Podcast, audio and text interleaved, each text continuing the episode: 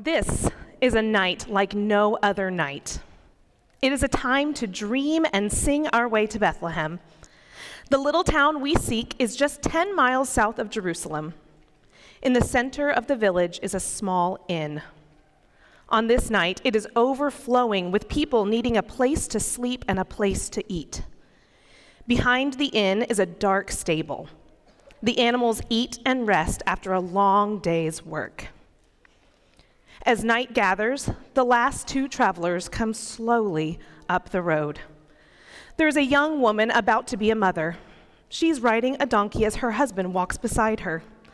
They're Mary and Joseph from Nazareth.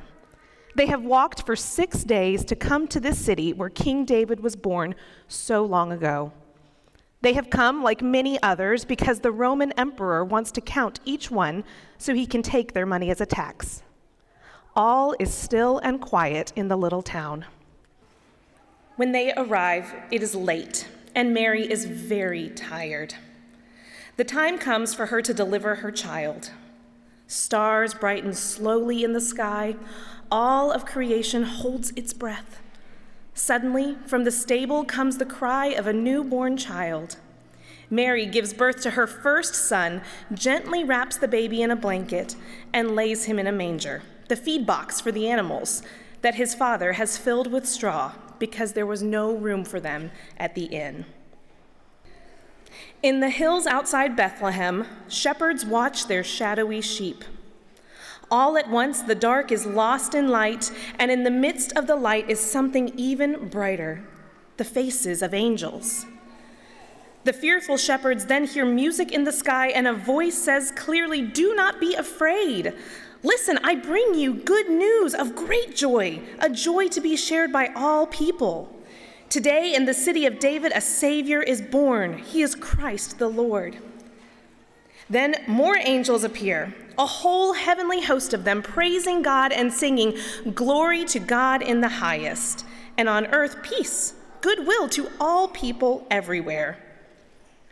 The shepherds run with joy across the fields to Bethlehem, to the barn behind the inn.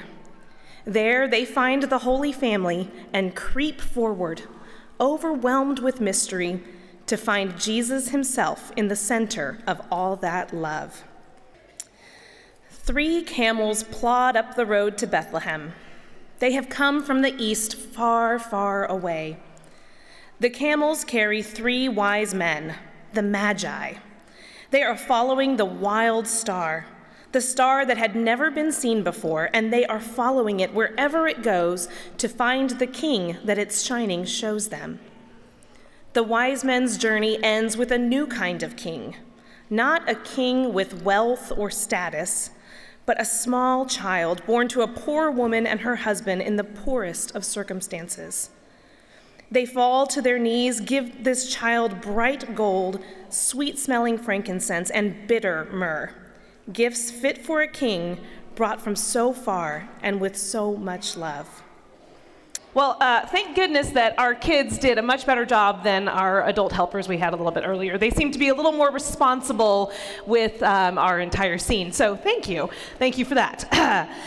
Uh, well, the interesting thing, though, about this story, um, this scene in particular, is that it reminds me of a puzzle. All of these are like pieces of a puzzle.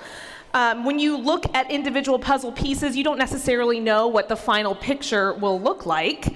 Uh, some pieces seem unimportant. That doesn't really tell me anything about what the puzzle is going to look like. While others seem to be the most important. All right, I can see this is going to involve a guy at least. There's more to this picture.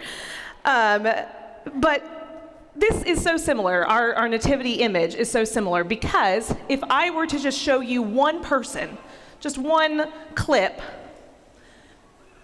you probably wouldn't really know what I was talking about or what we were going to be looking at. You'd say, okay, that's a, that's a guy and a woman, maybe, and it's their silhouettes, but I don't really know anything else. Or maybe if I were to show you this one, you'd say, okay, possibly angels, maybe fairies, I'm not sure. Guys, we were working with what we had. I looked into a zip line for the kids. It was not in the budget, so we had to do a little bit of CGI movie magic. But it still doesn't really tell you what this image is going to be at the end, does it? But once it's all together, once all the pieces are in place, I think for pretty much everyone in this room, we would recognize what this is and the importance of it. At the time, none of these people, none of these pieces would have seemed to belong, to fit together.